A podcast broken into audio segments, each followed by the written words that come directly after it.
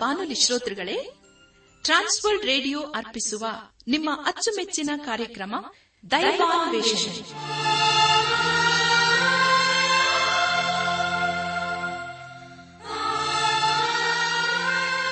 ಆತ್ಮೀಯ ಶ್ರೋತೃ ಬಾಂಧವರಿಗೆ ಪ್ರೀತಿಯ ನಮಸ್ಕಾರ. ನಮ್ಮ ದೈವಾನ್ವೇಷಣೆ ಕನ್ನಡ ಕಾರ್ಯಕ್ರಮವನ್ನು ಆಲಿಸಲು ನಿಮ್ಮನ್ನು ತುಂಬಾ ಹೃದಯದಿಂದ ಸ್ವಾಗತಿಸುತ್ತೇವೆ. ದೈವಾನ್ವೇಷಣೆ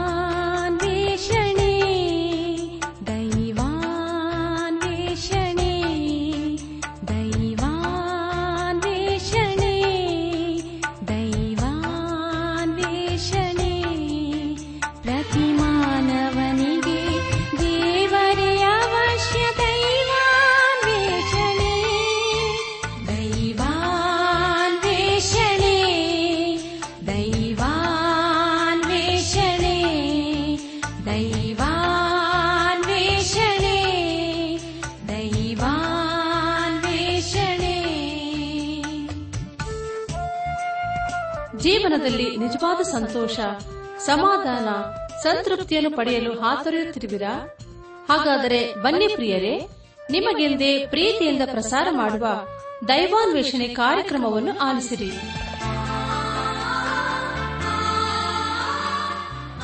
ಒಂದು ಮಧುರವಾದ ಗೀತೆಯ ನಂತರ ದೈವ ಸಂದೇಶವನ್ನು ಆಲಿಸಿ ದಿವ್ಯ ಆಶೀರ್ವಾದ ಪಡೆದು ಕಾರ್ಯಕ್ರಮದ ಅಂತ್ಯದಲ್ಲಿ ತಿಳಿಸುವ ವಿಳಾಸಕ್ಕೆ ಪತ್ರ ಬರೆಯಿರಿ.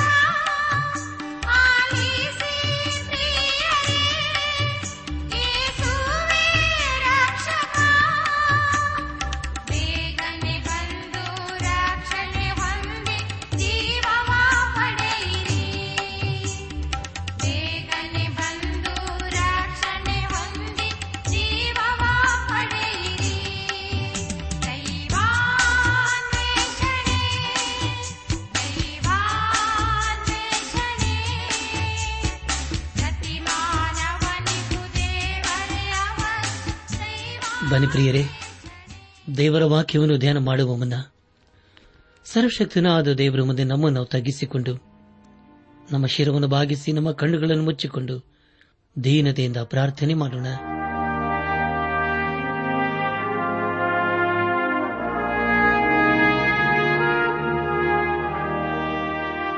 ಭೂಪರಲೋಕಗಳ ಒಡೆಯಣೆ ಎಲ್ಲ ಆಶೀರ್ವಾದಗಳಿಗೂ ಮೂಲ ಕಾರಣನೆ.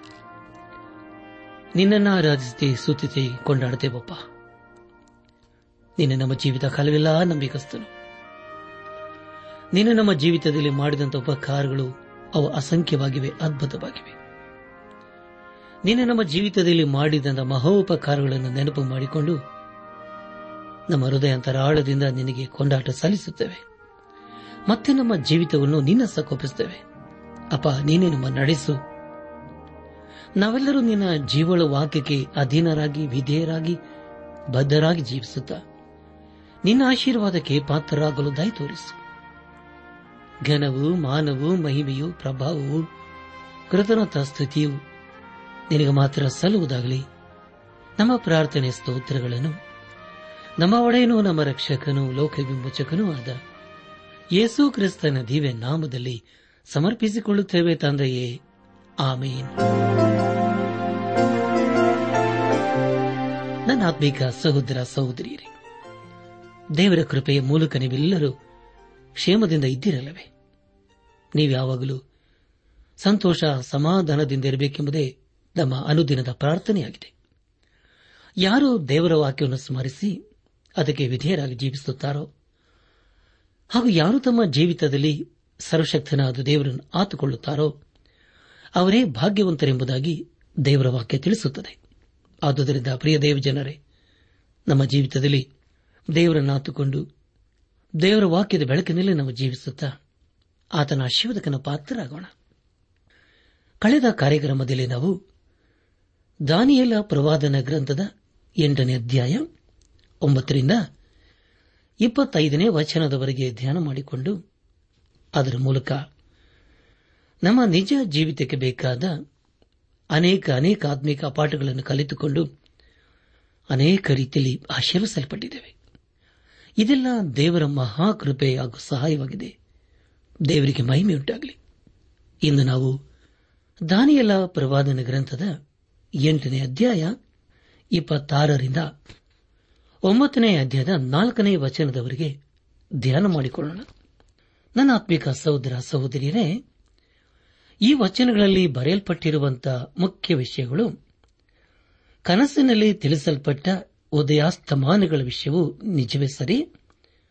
ಆದರೆ ಆ ಕನಸು ಗುಟ್ಟಾಗಿರಲಿ? ಅದು ಬಹು ದೂರದ ಕಾಲದೆಂದು ಹೇಳಿದ ವಿಷಯ? ಅದನ್ನು ಕೇಳಿಸಿಕೊಂಡ ದಾನಿಯಲನ್ನು ಬೆಂಡಾಗಿ, ಕೆಲ ದಿವಸ ಕಾಯಿಲೆ ಬಿದ್ದನು ಎಂಬುದಾಗಿಯೂ ಆಶ್ವೇ ರೋಷನ ಮಗನು ಮೇದ್ಯ ವಂಶದವನು ಕಸ್ತಿಯ ರಾಜ್ಯದ ದೊರೆತನವನ್ನು ಹೊಂದಿದವನಾದ ಆದ ದಾರ್ಯಾವೇಶನ ಆಳ್ವಿಕೆಯ ಮೊದಲನೇ ವರ್ಷದಲ್ಲಿ ದಾನಿಯಲ್ಲನಾದ ನಾನು ಶಾಸ್ತ್ರಗಳನ್ನು ಪರೀಕ್ಷಿಸಿ ಯಹೋವನು ಪ್ರವಾದಿಯಾದ ಎರೇಮಿನಿಗೆ ದಯಪಾಲಿಸಿದ ವಾಕ್ಯಾನುಸಾರ ಯರುಸಲೇಮು ಹಾಳು ಬಿದ್ದಿರಬೇಕಾದ ಪೂರ್ವಕಾಲದ ವರ್ಷಗಳ ಸಂಖ್ಯೆ ಎಪ್ಪತ್ತೆಂದು ತಿಳಿದು ಉಪವಾಸವಿದ್ದು ಪ್ರಾರ್ಥನೆ ಮಾಡಿದನು ಎಂಬುದಾಗಿ. ನನ್ನಾತ್ಮೀಕ ಸಹೋದರ ಸಹೋದರಿಯರೇ, ಮುಂದೆ ಮುಂದೆ ನಾವು ಧ್ಯಾನ ಮಾಡುವಂತ ಎಲ್ಲ ಹಂತಗಳಲ್ಲಿ ದೇವರನ್ನು ನಾತುಕೊಂಡು ಮುಂದೆ ಮುಂದೆ ಸಾಗೋಣ. ದಾನಿಯಲ್ಲ ಪ್ರವಾದನ ಗ್ರಂಥ ಎಂಟನೇ ಅಧ್ಯಾಯ, ಇಪ್ಪತ್ತಾರನೇ ವಚನವನ್ನು ಓದುವಾಗ, ಕನಸಿನಲ್ಲಿ ತಿಳಿಸಲ್ಪಟ್ಟ ಉದಯಾಸ್ತಮಾನಗಳ ವಿಷಯವು ನಿಜವೇ ಸರಿ? ಆದರೆ ಆ ಕನಸು ಗುಟ್ಟಾಗಿರಲಿ, ಅದು ಬಹು ದೂರದ ಕಾಲದ್ದೆಂದು ಹೇಳಿದನು ಎಂಬುದಾಗಿ. ಕರ್ತನಲ್ಲಿ ಪ್ರಿಯರಾದವರೇ, ದಾನಿಯಲನು, ಇಲ್ಲಿ ತಾನು ತಿಳಿಸುವ ಸಂಗತಿಗಳು ಬಹುದೂರದ ಕಾಲದ್ದೆಂಬುದಾಗಿ ಹೇಳುತ್ತಾನೆ. ಎಂಟನೇ ಅಧ್ಯಾಯ ಇಪ್ಪತ್ತೇಳನೇ ವಚನವನ್ನು ಓದುವಾಗ, ಆಗ ದಾನಿಯೇಲನಾದ ನಾನು ಬೆಂಡಾಗಿ ಕೆಲವು ದಿವಸ ಕಾಯಿಲೆ ಬಿದ್ದೆನು. ಆಮೇಲೆ ಎದ್ದು ರಾಜ್ಯ ಕಾರ್ಯವನ್ನು ನಡೆಸಿದೆನು. ಆ ಕನಸಿಗೆ ಬೆಚ್ಚಿ ಬೆರಗಾದೆನು. ಅದು ಯಾರಿಗೂ ತಿಳಿಯಲಿಲ್ಲ ಎಂಬುದಾಗಿ. ಪ್ರಿಯ ದೇವಜನರೇ ಈಗ ತಾನೇ ಕೇಳಿಸಿಕೊಂಡ ದರ್ಶನದ ಕುರಿತು ದಾನಿಯಲನು ದೈಹಿಕವಾಗಿ ಹಾಗೂ ಮಾನಸಿಕವಾಗಿ ಕುಗ್ಗಿ ಹೋದನು. ಇಲ್ಲಿಂದ ದೇವರು ಇಸ್ರಾಯೇಲರ ಚರಿತ್ರೆ ಮಧ್ಯದಲ್ಲಿ ಅನ್ಯರ ಕಾಲ ಏನು ಎಂಬುದಾಗಿ ತಿಳಿಸುತ್ತಾನೆ. ಈ ಎಲ್ಲ ಸಂಗತಿಗಳನ್ನು ಕೇಳಿಸಿಕೊಂಡು ದಾನಿಯಲನ್ನು ಪ್ರಾರಂಭದಲ್ಲಿ ಗಲಿಬಿಲಿಗೊಂಡನು ಅದೇ ರೀತಿಯಲ್ಲಿ ಅನೇಕರು ಗಲಿಬಿಲಿಗೊಂಡರು. ಪ್ರಿಯರೇ, ದೇವರು ಹೇಗೆ ತಾನೇ ತನ್ನ ಕಾರ್ಯಕ್ರಮವನ್ನು ಇಸ್ರಾಯೇಲರೊಂದಿಗೆ ಮಾಡಿಕೊಂಡ ಹಾಗೆ ಬೇರೆಯವರೊಂದಿಗೆ ಹೇಗೆ ತಾನೇ ಮಾಡಿಕೊಳ್ಳಲು ಸಾಧ್ಯ?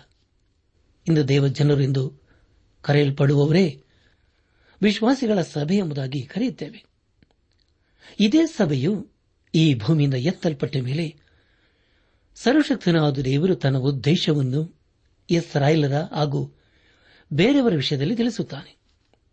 ಹಾಗಾದರೆ ಪ್ರಿಯರೇ, ದೇವರ ಉದ್ದೇಶಗಳು, ದೇವರ ಆಲೋಚನೆಗಳು ಎಷ್ಟು ಅದ್ಭುತವಾಗಿದೆ ಅಲ್ಲವೇ ದೇವರ ಉದ್ದೇಶವನ್ನು ನಾವು ಅರ್ಥ ಮಾಡಿಕೊಳ್ಳಬೇಕಾದರೆ ಪ್ರಿಯರೇ, ಮೊದಲು ನಾವು ದೇವರ ಆತ್ಮನಿಂದ ನಡೆಸಲ್ಪಡಬೇಕು. ಆಗ ಮಾತ್ರ ದೇವರ ಉದ್ದೇಶ, ದೇವರ ಚಿತ್ತ ಏನೆಂಬುದಾಗಿ ನಾವು ಗ್ರಹಿಸಿಕೊಳ್ಳುತ್ತೇವೆ. ಇಲ್ಲಿಗೆ ದಾನಿಯಲ ಪ್ರವಾದನ ಗ್ರಂಥದ ಎಂಟನೇ ಅಧ್ಯಾಯವು ಮುಕ್ತಾಯವಾಯಿತು. ಇಲ್ಲಿವರೆಗೂ ದೇವಾದ ದೇವನೇ ನಮ್ಮ ನಡೆಸಿದನು. ದೇವರಿಗೆ ಮಹಿಮೆ ಉಂಟಾಗಲಿ. ಇನ್ನು ಮುಂದೆ ನಾವು ದಾನಿಯಲ ಪ್ರವಾದನ ಗ್ರಂಥದ ಒಂಬತ್ತನೇ ಅಧ್ಯಾಯವನ್ನು ಧ್ಯಾನ ಮಾಡಿಕೊಳ್ಳೋಣ. ಈ ಅಧ್ಯಾಯದಲ್ಲಿ ಬರೆಯಲ್ಪಟ್ಟಿರುವ ಮುಖ್ಯ ವಿಷಯ, ದಾನಿಯಲನ ಪ್ರಾರ್ಥನೆ ಹಾಗೂ ಏಳು ವಾರಗಳ ಪ್ರವಾದನೆ ಎಂಬುದಾಗಿ. ಪ್ರಿಯರಿ ಸತ್ಯವಿಧದಲ್ಲಿ ಈ ಒಂಬತ್ತನೇ ಅಧ್ಯಾಯವು ಮತ್ತೊಂದು ಪ್ರಾಮುಖ್ಯವಾದಂಥ ಅಧ್ಯಾಯವಾಗಿದೆ. ನಾವು ಈಗಾಗಲೇ ತಿಳಿದುಕೊಂಡ ಹಾಗೆ ಈ ಒಂಬತ್ತನೇ ಅಧ್ಯಾಯದ ಮುಖ್ಯ ಪ್ರಸ್ತಾಪ ಪ್ರಾರ್ಥನೆ ಹಾಗೂ ಪ್ರವಾದನೆ. ಯಾರಾದರೂ ಸತ್ಯವೇದದ ಪ್ರಾರ್ಥನೆ ಕುರಿತು ಬರೆದಿರುವ ಹತ್ತು ಅಧ್ಯಾಯಗಳನ್ನು ಆರಿಸಿಕೊಳ್ಳುವುದಾದರೆ ಈ ಒಂಬತ್ತನೇ ಅಧ್ಯಾಯವು ಖಂಡಿತವಾಗಿ ಅವರು ಆರಿಸಿಕೊಳ್ಳುವ ಪಟ್ಟಿಯಲ್ಲಿ ಒಂದಾಗಿರುತ್ತದೆ. ಅದೇ ರೀತಿಯಲ್ಲಿ ಪ್ರಿಯರೇ, ಪ್ರವಾದನೆ ಕುರಿತು ತಿಳಿಸುವ ಹತ್ತು ಅಧ್ಯಾಯಗಳನ್ನು ಆರಿಸಿಕೊಳ್ಳುವುದಾದರೆ, ಈ ಒಂಬತ್ತನೇ ಅಧ್ಯಾಯವು ಅದರ ಪಟ್ಟಿಯಲ್ಲಿ ಒಂದಾಗಿರುತ್ತದೆ. ಪ್ರಿಯ ದೇವ ಜನರೇ, ಒಂಬತ್ತನೇ ಅಧ್ಯಾಯದ ಒಂದರಿಂದ ಇಪ್ಪತ್ತೊಂದನೇ ವಚನಗಳಲ್ಲಿ ದಾನಿಯಲನ ಪ್ರಾರ್ಥನೆ ಕುರಿತು ತಿಳಿಸಿದರೆ, ಈ ಅಧ್ಯಾಯದ ಕೊನೆಯ ಆರು ವಚನಗಳಲ್ಲಿ ಏಳು ವಾರಗಳ ಬಹು ಪ್ರಾಮುಖ್ಯವಾದ ಪ್ರವಾದನೆಗಳ ಕುರಿತು ನಾವು ಓದುತ್ತೇವೆ. ಪ್ರಿಯರೇ, ಈಗ ನಾವು ದಾನಿಯಲನ ಪ್ರಾರ್ಥನೆ ಕುರಿತು ತಿಳಿದುಕೊಳ್ಳೋಣ ಈ ದಾನಿಯಲನ ಪ್ರಾರ್ಥನೆಯಲ್ಲಿ ಜೀವವಿರುವಂತಹ ವಿಷಯಗಳ ಕುರಿತು ನಾವು ತಿಳಿದುಕೊಳ್ಳುತ್ತೇವೆ ಅರಸನಾದ ನವಕತ್ ನೇಚನನ್ನು ಕಂಡ ಕನಸಿನ ಅರ್ಥವನ್ನು ತಿಳಿದುಕೊಳ್ಳಲು ಪ್ರಾರ್ಥನೆಯಿಂದಲೇ ಇದು ಸಾಧ್ಯ ಎಂಬುದಾಗಿ ದಾನಿಯಲನ್ನು ತಿಳಿದುಕೊಂಡು ಪ್ರಾರ್ಥನೆ ಮಾಡಿದ ವಿಷಯ ನಿಮಗೆ ಗೊತ್ತಿದೆಯಲ್ಲವೇ? ಇದರ ಮೂಲಕ ನಾವು ತಿಳಿದುಕೊಳ್ಳುವುದೇನೆಂದರೆ ದಾನಿಯಲನೊಬ್ಬ ಪ್ರಾರ್ಥನಾ ವ್ಯಕ್ತಿ ಎಂಬುದಾಗಿ. ಪ್ರಿಯ ದೇವಜನರೇ, ಈ ದಾನಿಯಲ ಪ್ರವಾದನ ಗ್ರಂಥದ ಒಂಬತ್ತನೇ ಅಧ್ಯಾಯದಲ್ಲಿ ಪ್ರಾರ್ಥನೆಯ ವಿಧಾನ, ದೇವರು ಪ್ರಾರ್ಥನೆಗೆ ಉತ್ತರಿಸಬೇಕಾದರೆ ಆತನ ನಿಬಂಧನೆ ಏನು ಎಂಬುದಾಗಿ ತಿಳಿದು ಬರುತ್ತದೆ ಮೊದಲನೇದಾಗಿ, ದಾನಿಯಲನ ಪ್ರಾರ್ಥನೆಯು ಉದ್ದೇಶದಿಂದ ಕೂಡಿತ್ತು.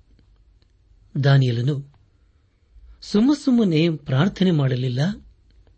ಅದಕ್ಕೆ ಬದಲಾಗಿ ಮೂರನೇ ವಚನದ ಪ್ರಕಾರ ದಾನಿಯಲನು ಉಪವಾಸವಿದ್ದು ಗೋಣಿ ತಟ್ಟು ಸುತ್ತಿಕೊಂಡು ಬುದಿ ಬೆಳೆದುಕೊಂಡು ಕರ್ತನಾದ ದೇವರ ಕಡೆಗೆ ಮುಖವೆತ್ತಿ ಪ್ರಾರ್ಥನೆ ವಿಜ್ಞಾಪನೆಗಳಲ್ಲಿ ನಿರತನಾದನು. ಕರ್ತನ ಪ್ರಿಯರಾದವರೇ ಪ್ರಾರ್ಥನೆ ಎಂದರೆ ಹೇಳಿದ್ದನ್ನೇ ಹೇಳುವುದಲ್ಲ ಪದಗಳನ್ನು ಜೋಡಿಸಿ ಹೇಳುವಂಥದ್ದು ಅಲ್ಲ. ಯೇಸು ಕ್ರಿಸ್ತನು ಬರೆದ ಸುವಾರ್ತೆ ಆರನೇ ಅಧ್ಯಾಯ ಏಳನೇ ವಚನದಲ್ಲಿ ಹೇಳುವುದೇನೆಂದರೆ, ಪ್ರಾರ್ಥನೆ ಮಾಡುವಾಗ ಅಜ್ಞಾನಿಗಳ ಹಾಗೆ ಹೇಳಿದ್ದನ್ನೇ ಸುಮ್ಮ ಸುಮ್ಮನೆ ಹೇಳಬೇಡ. ಅವರು ಬಹಳ ಮಾತುಗಳನ್ನಾಡಿದರೆ ನಮ್ಮ ಪ್ರಾರ್ಥನೆಯನ್ನು ದೇವರು ಕೇಳುತ್ತಾನೆಂದು ನೆನೆಸುತ್ತಾರೆ ಎಂಬುದಾಗಿ. ಹೌದು ಪ್ರಿಯರೇ, ಹಾಗೆ ಮಾಡುವುದು ಸರಿಯಾದಂಥ ಪ್ರಾರ್ಥನೆ ಅಲ್ಲ ಎಂಬುದಾಗಿ ದೇವರ ವಾಕ್ಯ ನಮಗೆ ಪ್ರಬೋಧಿಸುತ್ತದೆ. ಎರಡನೇದಾಗಿ, ದಾನಿಯಲನ ಪ್ರಾರ್ಥನೆಯಲ್ಲಿ ಹೃದಯದ ವೇದನೆ ಇತ್ತು. ದಾನಿಯಲನ್ನು ಪ್ರಾರ್ಥನೆ ಮಾಡುವಾಗ ಉಪವಾಸವಿದ್ದು ಗೌಣಿ ತಟ್ಟು ಸುತ್ತಿಕೊಂಡು ಪ್ರಾರ್ಥನೆ ಮಾಡಿದನು. ದಾನಿಯಲನ ಪ್ರಾರ್ಥನೆಯಲ್ಲಿ ಯಾವ ಹೊರ ತರುವಿಕೆಯೂ ಇಲ್ಲದೆ ಧೀನತೆಯಿಂದ ಪ್ರಾರ್ಥನೆ ಮಾಡುತ್ತಿದ್ದನು. ಇಂತಹ ಪ್ರಾರ್ಥನೆಯನ್ನು ಅನೇಕ ಕಡೆ ನಾವು ಕಾಣುವುದಿಲ್ಲ. ಹಾಗಾದರೆ ಪ್ರಿಯರೇ, ಈ ವಾಕ್ಯದ ಬೆಳಕಿನಲ್ಲಿ ನಮ್ಮ ಪ್ರಾರ್ಥನೆ ಹೇಗಿರುತ್ತದೆ ಎಂಬುದಾಗಿ ನಾವು ಪರೀಕ್ಷಿಸಿಕೊಳ್ಳುವುದು ಒಳ್ಳೆಯದಲ್ಲವೇ? ಮೂರನೇದಾಗಿ, ದಾನಿಯಲನ ಪ್ರಾರ್ಥನೆಯಲ್ಲಿ ಸ್ಪಷ್ಟವಾದಂತಹ ಉದ್ದೇಶವಿತ್ತು. ದಾನಿಯಲನು ತನ್ನ ತಪ್ಪನ್ನು ಒಪ್ಪಿಕೊಂಡು ದೇವರಲ್ಲಿ ನೇರವಾಗಿ ಬೇಡವನಾಗಿದ್ದಾನೆ. ನಾಲ್ಕನೇದಾಗಿ ದಾನಿಯಲನ ಪ್ರಾರ್ಥನೆಯಲ್ಲಿ ಬಲವಿತ್ತು. ದಾನಿಯಲನು ಪ್ರಾರ್ಥನೆ ಮಾಡುವಾಗಲೇ ಉತ್ತರವನ್ನು ಪಡೆದುಕೊಂಡನು. ದೇವದೂತನಾದ ಗಬ್ರಿಯಲನು ದಾನಿಯಲನಿಗೆ ಕಾಣಿಸಿಕೊಂಡು ಕೆಲವು ಮಾಹಿತಿಗಳನ್ನು ಕೊಡುತ್ತಾನೆ.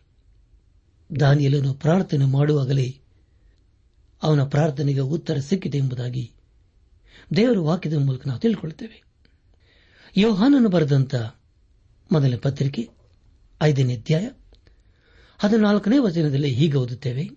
ಅದೇನೆಂದರೆ, ನಾವು ದೇವರ ಚಿತ್ತಾನುಸಾರವಾಗಿ ಏನಾದರೂ ಬೇಡಿಕೊಂಡರೆ, ಆತನು ನಮ್ಮ ವಿಜ್ಞಾಪನೆಯನ್ನು ಕೇಳುತ್ತಾನೆಂಬ ಧೈರ್ಯವು ಆತನ ವಿಷಯವಾಗಿ ನಮಗುಂಟು ಎಂಬುದಾಗಿ.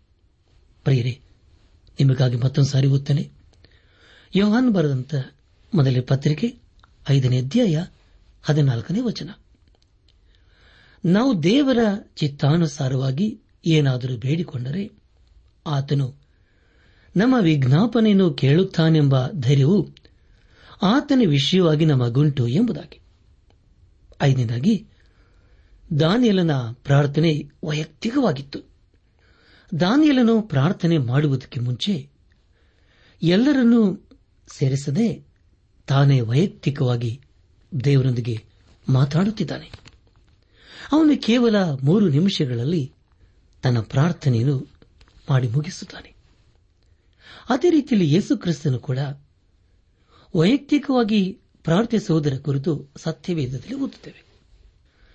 ಯೇಸು ಕ್ರಿಸ್ತನು ಯೋಹನ್ ಬರ್ಸುವಾರ್ತೆ ಹದಿನೇಳನೇ ಅಧ್ಯಾಯದಲ್ಲಿ ಪ್ರಾರ್ಥನೆ ಮಾಡಿದ ಸಮಯ ಕೂಡ ಕೇವಲ ಮೂರು ನಿಮಿಷಗಳಷ್ಟೇ. ಆರನೇದಾಗಿ ದಾನಿಯಲನ ಪ್ರಾರ್ಥನೆಯು ದೇವರನ್ನು ಮುಟ್ಟುವಂತದಾಗಿತ್ತು ಪ್ರೇರೆ ಪ್ರಾರ್ಥನೆ ಎಂಬುದಾಗಿ ಹೇಳುವಾಗ ಅದು ಎಲ್ಲವನ್ನು ದಾಟಿಕೊಂಡು ದೇವರ ಕೃಪಾಸನವನ್ನು ಮುಟ್ಟುವಂತದಾಗಿರುತ್ತದೆ ಒಬ್ಬ ವಿಜ್ಞಾನಿಯು ಹೀಗೆ ಹೇಳಿದರುವುದೇನೆಂದರೆ, ದೂರ ದರ್ಶಕದ ಮೂಲಕ ದೂರವಿರುವ ನಕ್ಷತ್ರಗಳನ್ನು ಕಾಣಬಹುದು. ಆದರೆ ದೇವರ ಮುಂದೆ ಮೊಣಕಾಲೋರಿ ಪ್ರಾರ್ಥನೆ ಮಾಡುವಾಗ ಪರಲೋಕದಲ್ಲಿರುವ ದೇವರ ಸಿಂಹಾಸನವನ್ನು ಕಾಣಬಹುದು ಎಂಬುದಾಗಿ. ಹೌದಲ್ಲ ಪ್ರಿಯರಿ? ಇದಷ್ಟು ಸತ್ಯವಾದಂಥ ಮಾತಲ್ಲವೇ? ದಾನಿಯಲನ ಪ್ರಾರ್ಥನೆಯು ನಮ್ಮ ಆಧ್ಯಾತ್ಮಿಕ ಜೀವಿತಕ್ಕೆ ಒಂದು ಮಾದರಿಯಾಗಿದೆ. ಅಂತ ಪ್ರಾರ್ಥನೆಯನ್ನು ನಾವು ಮಾಡಬೇಕಾದರೆ ಶ್ರದ್ಧೆ, ನಂಬಿಕೆ, ದೀನತೆ, ದೃಢತೆ ಬೇಕಲ್ಲವೇ? ದಾನಿಯಲ ಪ್ರವಾದನೆ ಗ್ರಂಥ ಒಂಬತ್ತನೇ ಅಧ್ಯಾಯ ಪ್ರಾರಂಭದ ನಾಲ್ಕು ವಚನಗಳಲ್ಲಿ ಹೀಗೆ ಓದುತ್ತವೆ. ಅಹಶ್ವೇ ರೋಷನ ಮಗನು ಮೇದ್ಯ ವಂಶದವನು ಖಸ್ತಿಯ ರಾಜ್ಯದ ದೊರೆತನವನ್ನು ಹೊಂದಿದವನೂ ಆದ ದಾರ್ಯಾವೇಶನ ಆಳ್ವಿಕೆಯ ಮೊದಲನೆಯ ವರ್ಷದಲ್ಲಿ ದಾನಿಯೇಲನಾದ ನಾನು ಶಾಸ್ತ್ರಗಳನ್ನು ಪರೀಕ್ಷಿಸಿ ಯಹೋವನು ಪರವಾದಿಯಾದ ಎರೇಮೆನಿಗೆ ದಯಪಾಲಿಸಿದ ವಾಕ್ಯಾನುಸಾರ ಯರುಸಲೆಮು ಹಾಳು ಬಿದ್ದಿರಬೇಕಾದ ಪೂರ್ವ ಕಾಲದ ವರ್ಷಗಳ ಸಂಖ್ಯೆ ಎಪ್ಪತ್ತೆಂದು ತಿಳಿದು ಉಪವಾಸವಿದ್ದು ಗೋಣಿ ತಟ್ಟು ಸುತ್ತಿಕೊಂಡು ಬೋಧಿ ಬಳೆದುಕೊಂಡು ಕರ್ತನಾದ ದೇವರ ಕಡೆಗೆ ಮುಖವಿತ್ತಿ ಪ್ರಾರ್ಥನೆ ವಿಜ್ಞಾಪನೆಗಳಲ್ಲಿ ನಿರತನಾದೆನು. ನನ್ನ ದೇವರಾದ ಯಹೋವನಿಗೆ ಹೀಗೆ ಪಾಪವನ್ನು ಅರಿಕೆ ಮಾಡಿ ಭಿನ್ನವಿಸಿದೆನು. ಓ ಕರ್ತನೇ, ಮಹೋನ್ನತನು, ಭಯಂಕರನೂ ಆದ ದೇವರೇ ನಿನ್ನನ್ನು ಪ್ರೀತಿಸಿ. ನಿನ್ನ ಆಜ್ಞೆಗಳನ್ನು ಅನುಸರಿಸುವವರಿಗೆ ಮಾಡಿದ ಕೃಪಾ ವಾಗ್ದಾನಗಳನ್ನು ನೆರವೇರಿಸುವವನೇ ಎಂಬುದಾಗಿ. ನನ್ನ ಆತ್ಮಿಕ ಸಹೋದರ ಸಹೋದರಿಯರೇ ವಿಷನು ಯಾರು ಎಂಬುದಾಗಿ ಈಗಾಗಲೇ ಐದನೇ ಅಧ್ಯಾಯ ಮೂವತ್ತೈದನೇ ವಚನ ಮೂಲಕ ನಾವು ತಿಳ್ಕೊಂಡಿದ್ದೇವೆ. ಇವನು ಬಾಬೆಲನು ಕ್ರಿಸ್ತಪೂರ್ವ ಐದು ನೂರ ಮೂವತ್ತೆಂಟರಲ್ಲಿ ಗೆದ್ದುಕೊಂಡನು. ಇದು ದಾರ್ಯಾವೇಶನ ಆಳ್ವಿಕೆಯ ಮೊದಲನೇ ವರ್ಷದ ಕಾಲವಾಗಿದೆ. ದಾನಿಯಲನು ಮತ್ತೊಬ್ಬ ಲೋಕದ ಮಹಾ ಅರಸನನ್ನು ಕಾಣುತ್ತಿದ್ದಾನೆ. ಈಗ ದಾನಿಯಲನು ತನ್ನ ಹಾಗೂ ತನ್ನ ಪ್ರಜೆಗಳ ಭವಿಷ್ಯವೇನು ಎಂಬುದಾಗಿ ಯೋಚಿಸುತ್ತಿದ್ದಾನೆ. ಆದುದರಿಂದ ಸರ್ವಶಕ್ತನಾದ ದೇವರ ಉದ್ದೇಶವನ್ನು ಅರಿಯಲು ದೇವರ ವಾಕ್ಯವನ್ನು ಓದುತ್ತಾನೆ. ಈಗ ಅವನು ಎರೆಮೆಯ ಪ್ರವಾದನ ಗ್ರಂಥದಲ್ಲಿ ಇಸ್ರಾಯೇಲರ ಎಪ್ಪತ್ತು ವರ್ಷದ ಬಂಧನದ ಕುರಿತು ತಿಳ್ಕೊಳ್ಳುತ್ತಾ ಇದ್ದಾನೆ. ಆ ಕಾಲ ಸುಮಾರು ಕ್ರಿಸ್ತಪೂರ್ವ ಐದು ನೂರ ಮೂವತ್ತೇಳು. ದಾನಿಯಲ ಪ್ರವಾದನ ಗ್ರಂಥದ ಒಂಬತ್ತನೇ ಅಧ್ಯಾಯವನ್ನು ಓದುವಾಗ ಅವನ ವಯಸ್ಸು ಸುಮಾರು ಎಂಬತ್ತೈದರಿಂದ ತೊಂಬತ್ತು ಇರಬಹುದು ಎಂಬುದಾಗಿ ತಿಳಿದು ಬರುತ್ತದೆ ಅವನು ಕ್ರಿಸ್ತ ಪೂರ್ವ ಆರುನೂರ ಆರರಲ್ಲಿ ಸರಿಯಾಗಿ ಒಯ್ಯಲ್ಪಟ್ಟಿದ್ದಾನೆ. ಆಗ ಅವನ ವಯಸ್ಸು ಕೇವಲ ಹದಿನೇಳು ವರ್ಷಗಳು. ಆದರೆ ಪ್ರಿಯರೇ, ಇಸ್ರಾಯೇಲರ ಎಪ್ಪತ್ತು ವರ್ಷದ ನಂತರ ಸಮಯವು ಹತ್ತಿರವಾಗಿದೆ ಎಂಬುದಾಗಿ ಮತ್ತೊಂದು ರೀತಿಯಲ್ಲಿ ಹೇಳಬೇಕಾದರೆ, ಇಸ್ರಾಯೇಲರು ತಮ್ಮ ಸ್ವದೇಶಕ್ಕೆ ಹಿಂದಿರುಗಿ ಹೋಗುವ ಸಮಯ ಹತ್ತಿರವಾಯಿತು ಎಂಬುದಾಗಿ ತಿಳಿದು ಬರುತ್ತದೆ ಕರ್ತನಲ್ಲಿ ಪ್ರಿಯರಾದವರೇ ದಾನಿಯಲನು ತನ್ನ ಸ್ವಂತ ಜನರಿಗಾಗಿ ಚಿಂತಿಸುತ್ತಿದ್ದಾನೆ. ಯಾಕಂದರೆ ಎಂಟನೇ ಅಧ್ಯಾಯದಲ್ಲಿ ಚಿಕ್ಕ ಕೊಂಬಿನ ಕುರಿತು ಕೇಳಿಸಿಕೊಂಡಿದ್ದಾನೆ. ಆ ಚಿಕ್ಕ ಕೊಂಬು ಸರಿಯಾದ ಅರಸನಿಗೆ ಹೋಲಿಕೆಯಾಗಿದೆ.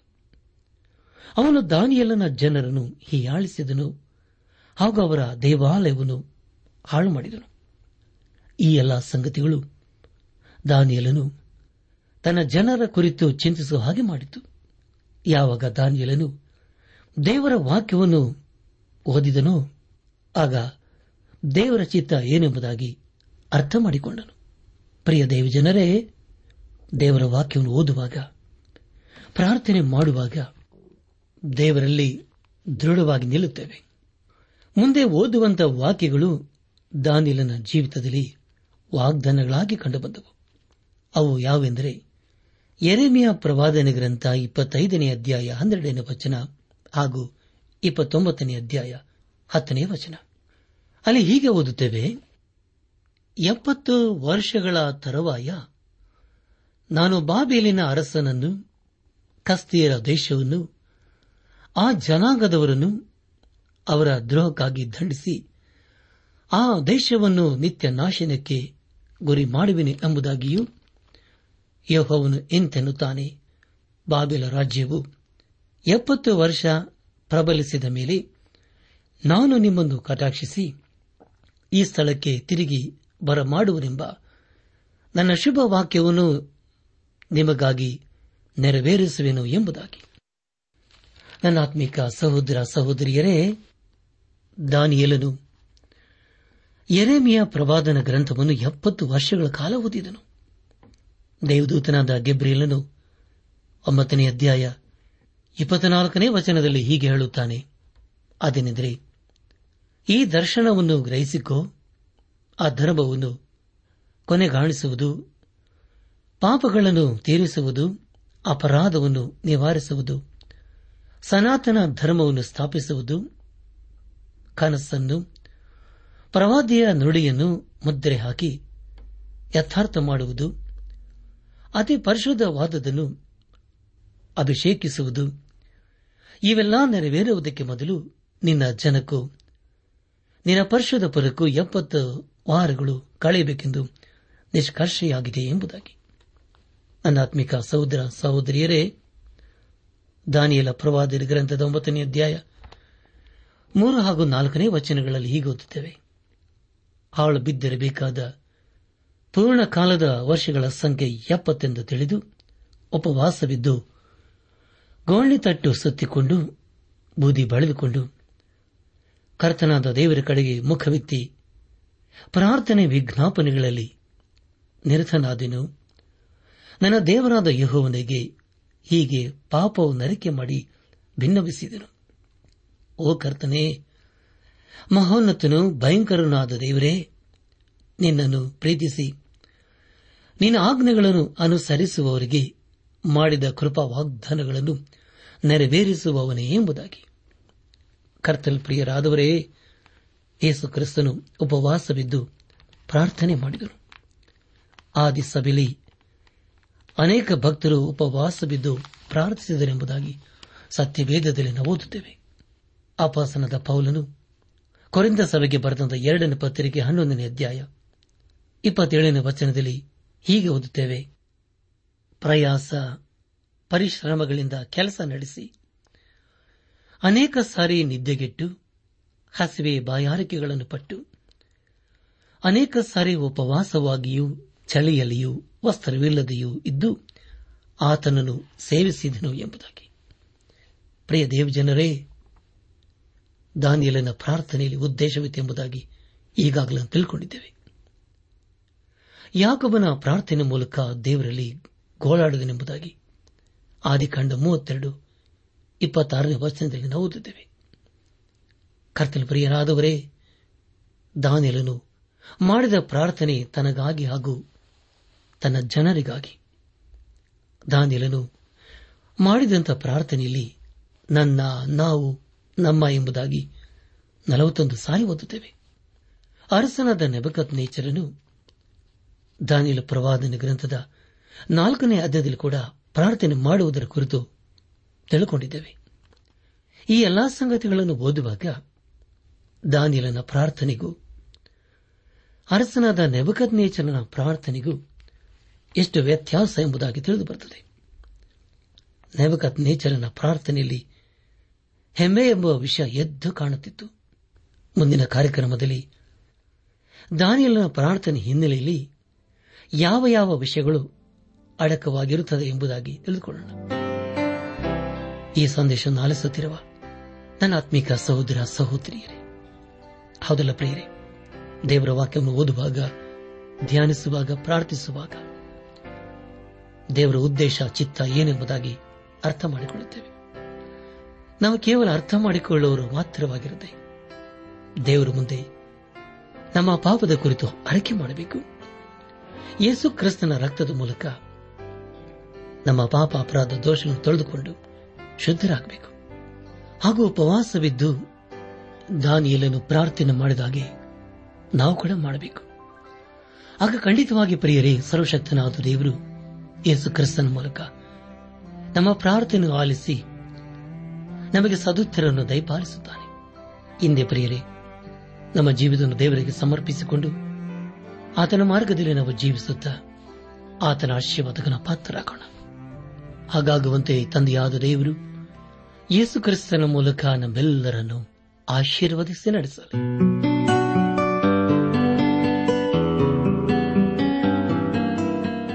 ಪ್ರಿಯರೇ, ನಿಮಗೆ ಪ್ರಾರ್ಥನೆಯ ಅವಶ್ಯಕತೆ ಇದ್ದರೆ, ನಿಮ್ಮಲ್ಲಿ ಏನಾದರೂ ಸಂದೇಹ ಅಥವಾ ಸಲಹೆಗಳಿದ್ದರೆ, ದಯಮಾಡಿ ದೂರವಾಣಿಯ ಕರೆ ಮೂಲಕ ನಮಗೆ ತಿಳಿಸಿರಿ. ನಮ್ಮ ಮೊಬೈಲ್ ದೂರವಾಣಿ ಸಂಖ್ಯೆ ಒಂಬತ್ತು ಎಂಟು ನಾಲ್ಕು ಐದು ಆರು ಒಂದು ಆರು ನಾಲ್ಕು ಒಂದು ಎರಡು.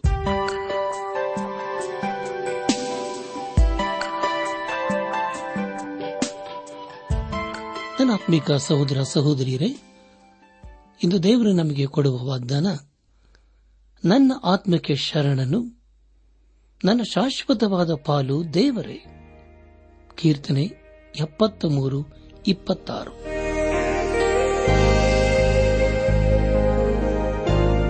ಪ್ರಿಯರೇ, ದೈವಾನ್ವೇಷಣೆ ಕಾರ್ಯಕ್ರಮವು ನಿಮ್ಮ ಅನುದಿನ ಜೀವನಕ್ಕೆ ಬೇಕಾದ ನವ ಉತ್ತೇಜನ ಹಾಗೂ ಆಶೀರ್ವಾದ ನೀಡಿದೆ ಎಂದು ನಾವು ನಂಬುತ್ತೇವೆ.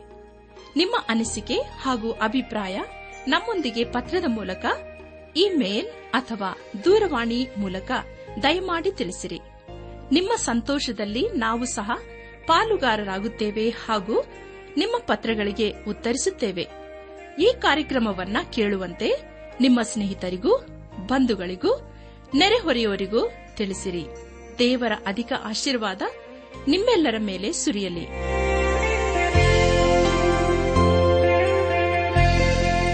ನಮ್ಮ ವಿಳಾಸ ದೈವಾನ್ ವೇಷಣೆ ಟ್ರಾನ್ಸ್ ವರ್ಲ್ಡ್ ರೇಡಿಯೋ ಇಂಡಿಯಾ, ಟಪಾಲು ಸಂಖ್ಯೆ ನಾಲ್ಕು ಮೂರು ಎರಡು ಸೊನ್ನೆ, ಬೆಂಗಳೂರು ಐದು ಆರು ಸೊನ್ನೆ ಸೊನ್ನೆ ನಾಲ್ಕು ಮೂರು. ನಮ್ಮ ಇಮೇಲ್ ವಿಳಾಸ KAN TTB at radio eight eight two dot com ನಮಸ್ಕಾರ ಪ್ರಿಯರೇ.